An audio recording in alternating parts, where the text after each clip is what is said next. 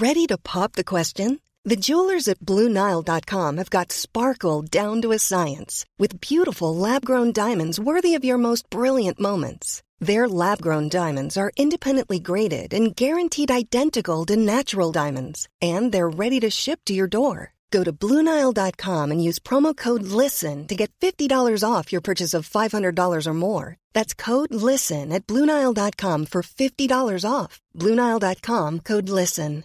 Quality sleep is essential. That's why the Sleep Number Smart Bed is designed for your ever evolving sleep needs. Need a bed that's firmer or softer on either side? Helps you sleep at a comfortable temperature? Sleep Number Smart Beds let you individualize your comfort so you sleep better together. JD Power ranks Sleep Number number 1 in customer satisfaction with mattresses purchased in-store. And now save 40% on the Sleep Number limited edition Smart Bed for a limited time. For JD Power 2023 award information, visit jdpower.com/awards. Only at Sleep Number stores or sleepnumber.com. Mom deserves the best, and there's no better place to shop for Mother's Day than Whole Foods Market. They're your destination for unbeatable savings, from premium gifts to show-stopping flowers and irresistible desserts. Start by saving 33% with Prime on all body care and candles. Then get a 15-stem bunch of tulips for just $9.99 each with Prime. Round out Mom's menu with festive rosé, irresistible berry chantilly cake, and more special treats. Come celebrate Mother's Day at Whole Foods Market.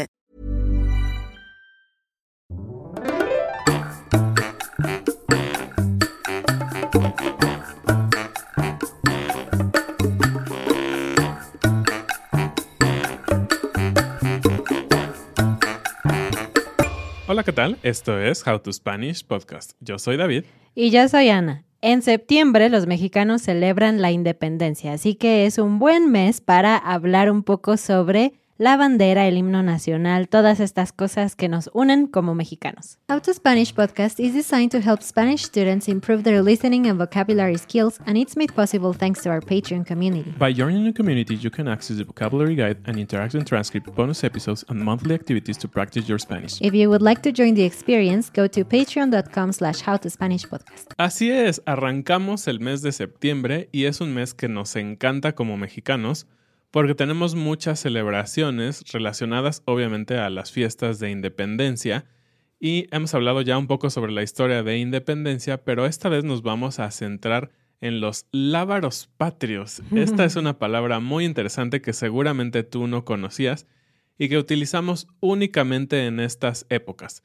Y los lábaros patrios justamente son estos tres elementos que Ana mencionó que forman parte importante de la identidad nacionalista mexicana. La bandera, el himno nacional y el escudo. Y algo interesante que yo me preguntaba cuando era niño es ¿por qué si la bandera tiene el escudo, el escudo es como otro símbolo importante, ¿no? ¿Por qué no es lo mismo? Algo padre sobre el tema de las banderas.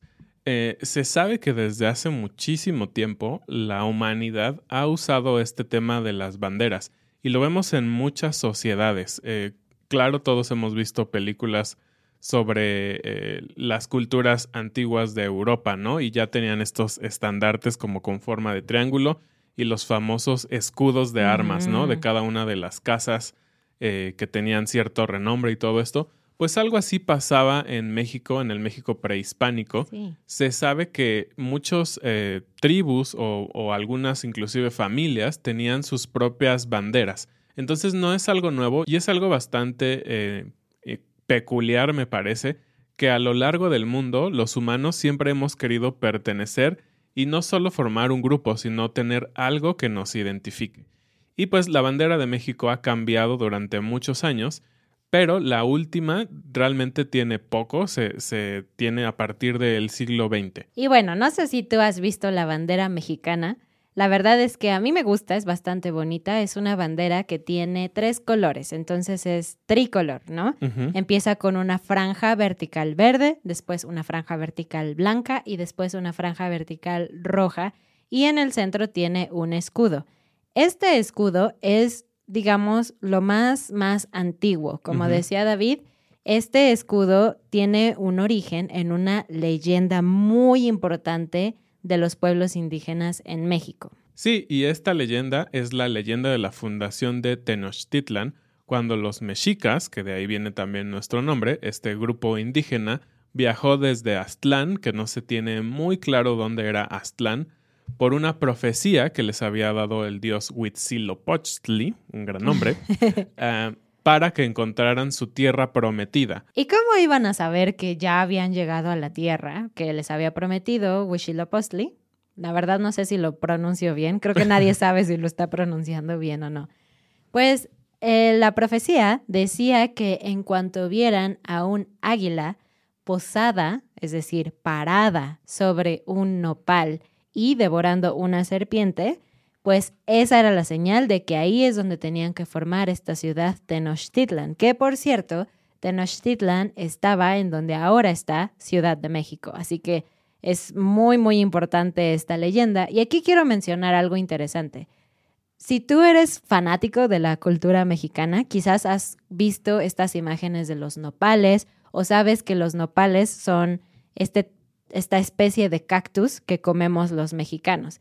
Realmente para nosotros no lo pensamos como un cactus porque lo puedes encontrar en el supermercado ya limpio en la sección de los vegetales.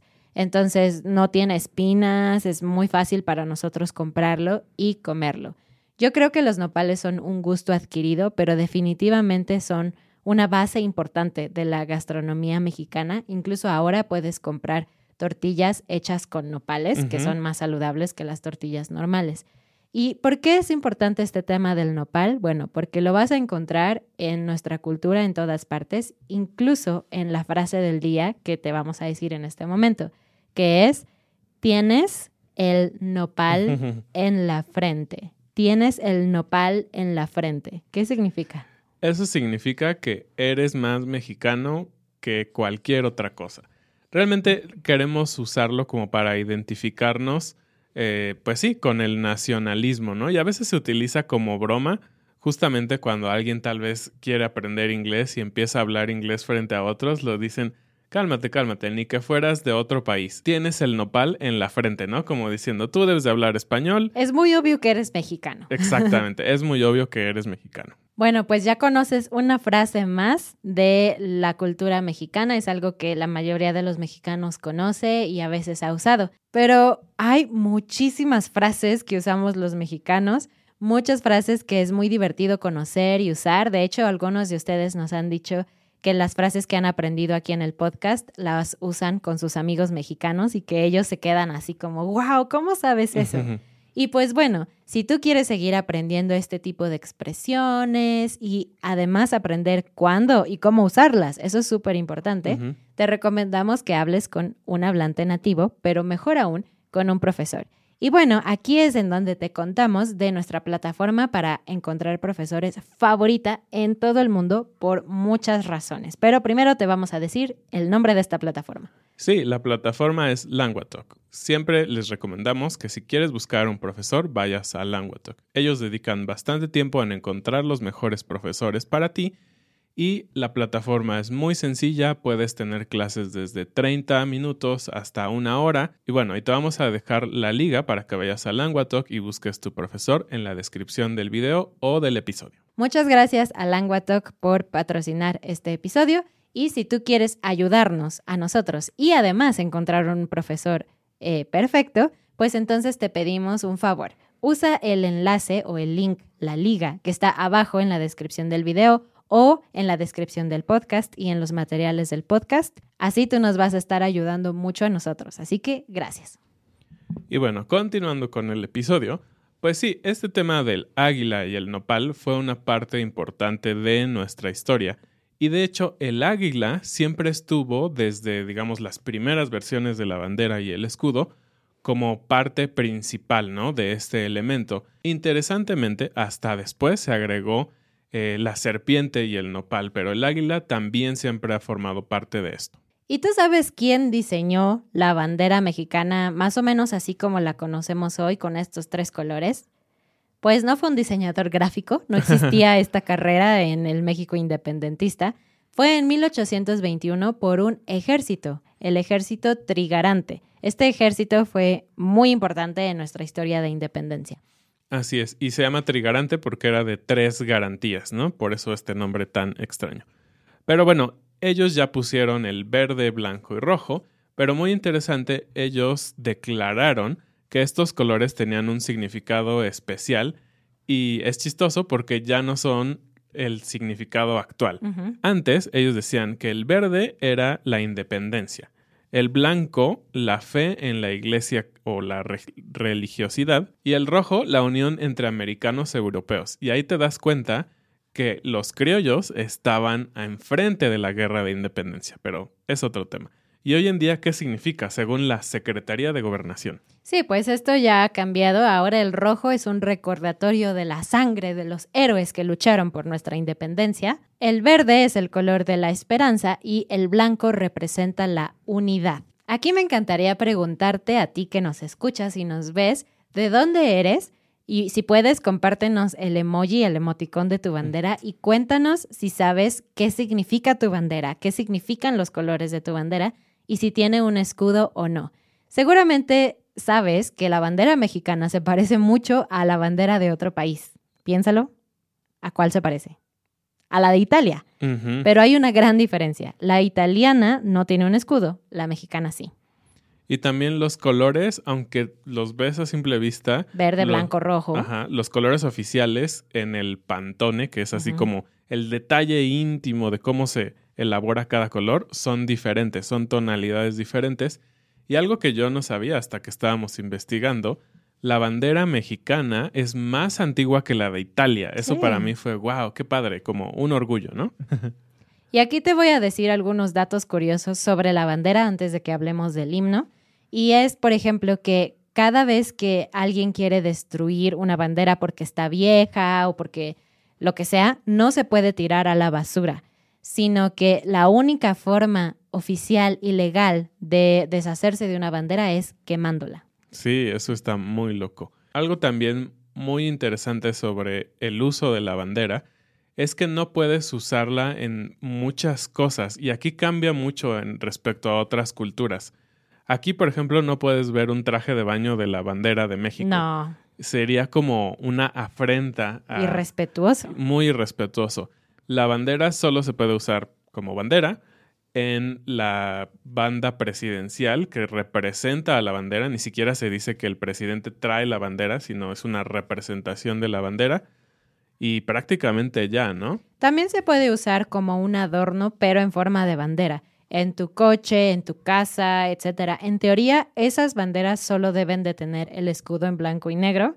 Sin embargo, yo he visto algunas que sí tienen el escudo de color. Pero bueno, todas estas son cositas legales, pero a lo que vamos es que no es muy eh, respetuoso usar la bandera en todas partes. ¿Sabes cuánto mide la bandera más grande en México? No me acuerdo, pero sé que es enorme, enorme, ¿no? Y creo que hasta tiene un récord, ¿no? Exactamente. Esta está en la Gran Plaza de Piedras Negras en Coahuila.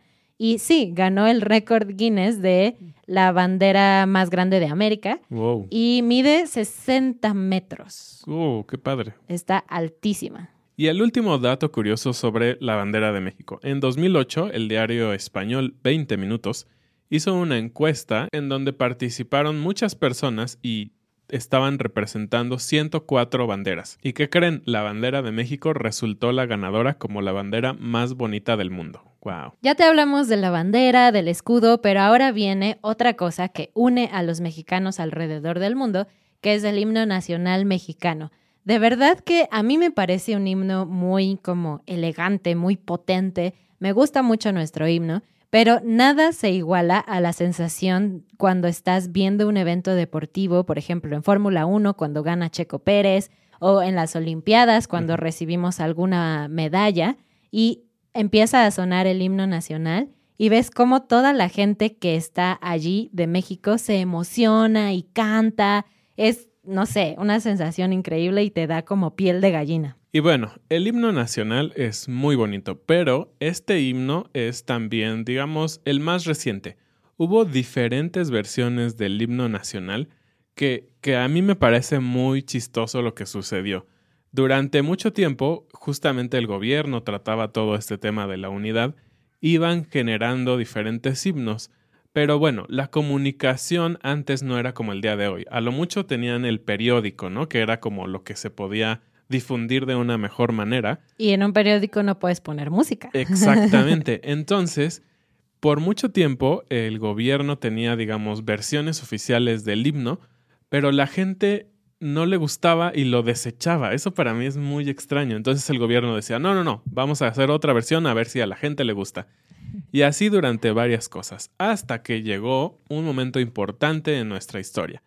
Eh, perdimos la, una gran parte del territorio por nuestro gran expresidente Santana. Sí, si eres de Estados Unidos, tal vez conoces esta parte de la historia porque tiene que ver con nuestros dos países, pero si eres de otra parte del mundo, tal vez no lo sabes.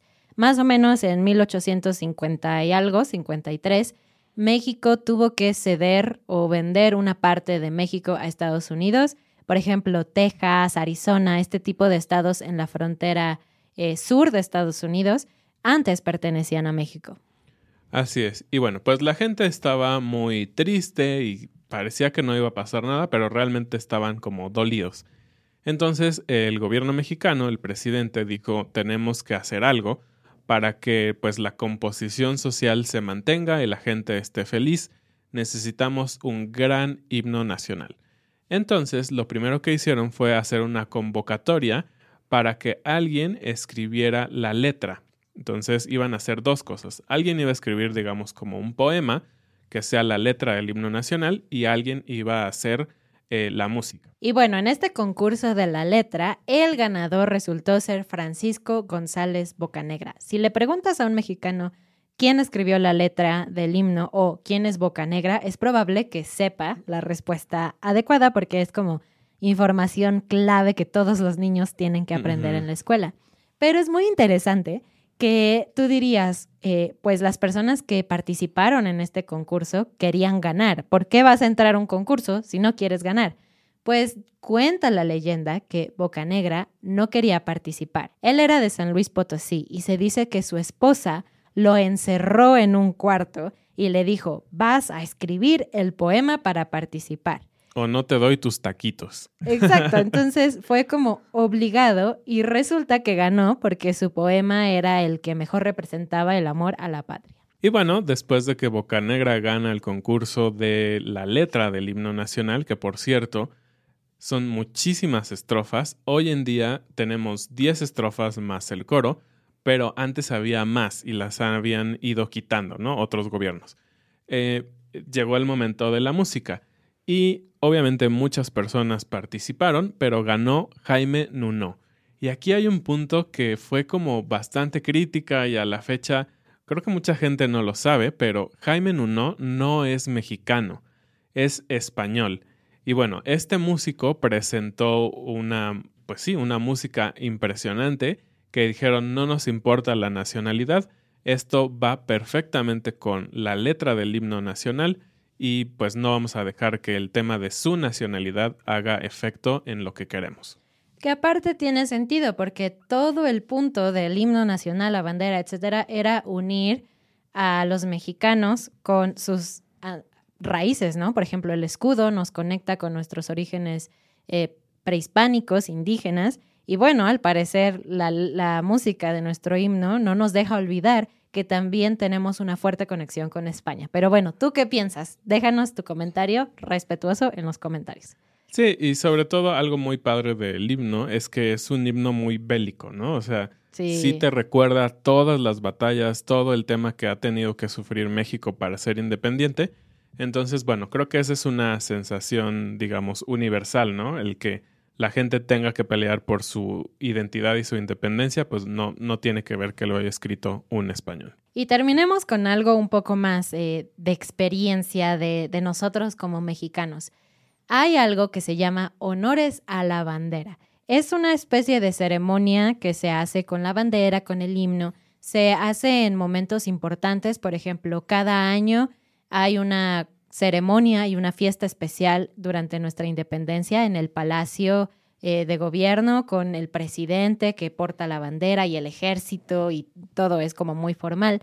Pero también los lunes, casi siempre es los lunes, en las escuelas, eh, los niños tienen que hacer los honores a la bandera. Y los honores a la bandera en la escuela incluyen cantar el himno, como ya dijo Ana, pero incluyen una, digamos, procesión de la bandera. No estoy seguro si es el término correcto. pero el tema es que hacen un pequeño recorrido en el patio de la escuela normalmente. Marchando. Marchando con la escolta. Y este tema de la escolta es un grupo de personas, niños, eh, como quieras verlo, depende del lugar donde sea, que son los encargados de llevar la bandera en, en el pecho. Una persona, el abanderado, lleva la bandera, pero va con cinco personas más, porque normalmente son seis personas en esta escolta, y hay una persona que da las órdenes. Que Saludar, ya. Paso redoblado, ya, y empiezan a marchar. Exacto, es muy marcial este, este tema y este como recordatorio de que pues toda esta identidad viene pues sí de la milicia, ¿no? De, de las batallas y todo esto. Entonces, ser parte de la escolta forma algo importante en los niños, es algo de orgullo. Sí, solamente los niños con mejores calificaciones participan en la escolta. Exactamente, yo fui cuando estaba en la primaria, era ¡Qué nerd! un niño que daba las instrucciones, el que daba las órdenes a la ah, escolta. Sí, pues yo también estuve en la bandera, pero nunca fui la abanderada porque era demasiado chaparrita. Exacto. Y bueno, este, este tema es muy importante para los papás, obviamente, que su hijo forme parte de esto es de verdad de gran orgullo. Y pues bueno, siempre los graban y les toman fotos y queda ahí para la memoria, ¿no? Y bueno, parte de las cosas que se tienen que aprender a hacer en la escuela es a saludar correctamente a la bandera con el brazo firme sobre el como el centro del pecho, la mano derecha, ¿cierto? Ya se me olvidó. Y ya, así saludas a la bandera. Y otra cosa que se hace en algunas ceremonias es el juramento a la bandera.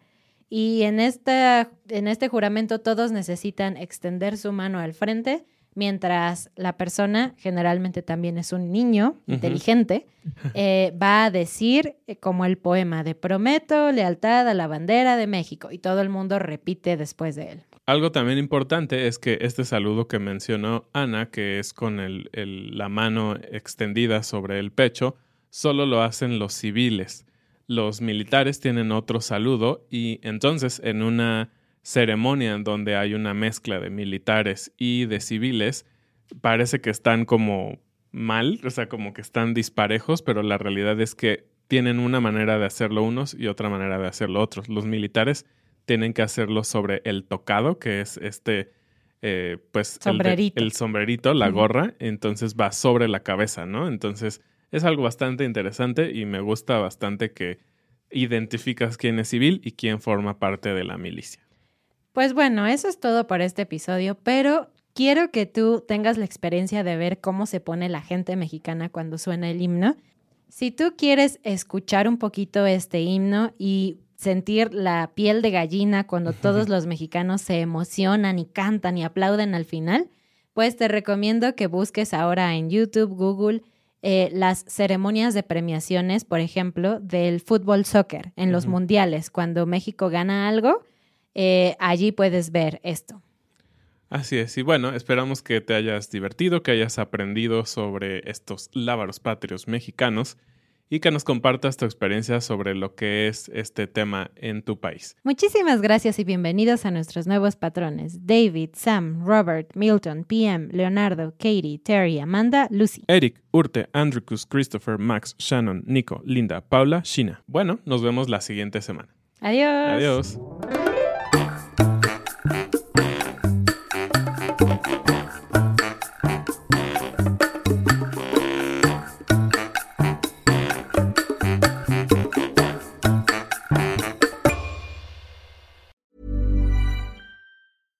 Cool fact a crocodile can't stick out its tongue. Also, you can get health insurance for a month or just under a year in some states. United Healthcare short term insurance plans, underwritten by Golden Rule Insurance Company, offer flexible, budget friendly coverage for you. Learn more at uh1.com. Mom deserves the best, and there's no better place to shop for Mother's Day than Whole Foods Market. They're your destination for unbeatable savings, from premium gifts to show-stopping flowers and irresistible desserts. Start by saving 33% with Prime on all body care and candles. Then get a 15-stem bunch of tulips for just $9.99 each with Prime. Round out Mom's menu with festive rosé, irresistible berry chantilly cake, and more special treats. Come celebrate Mother's Day at Whole Foods Market.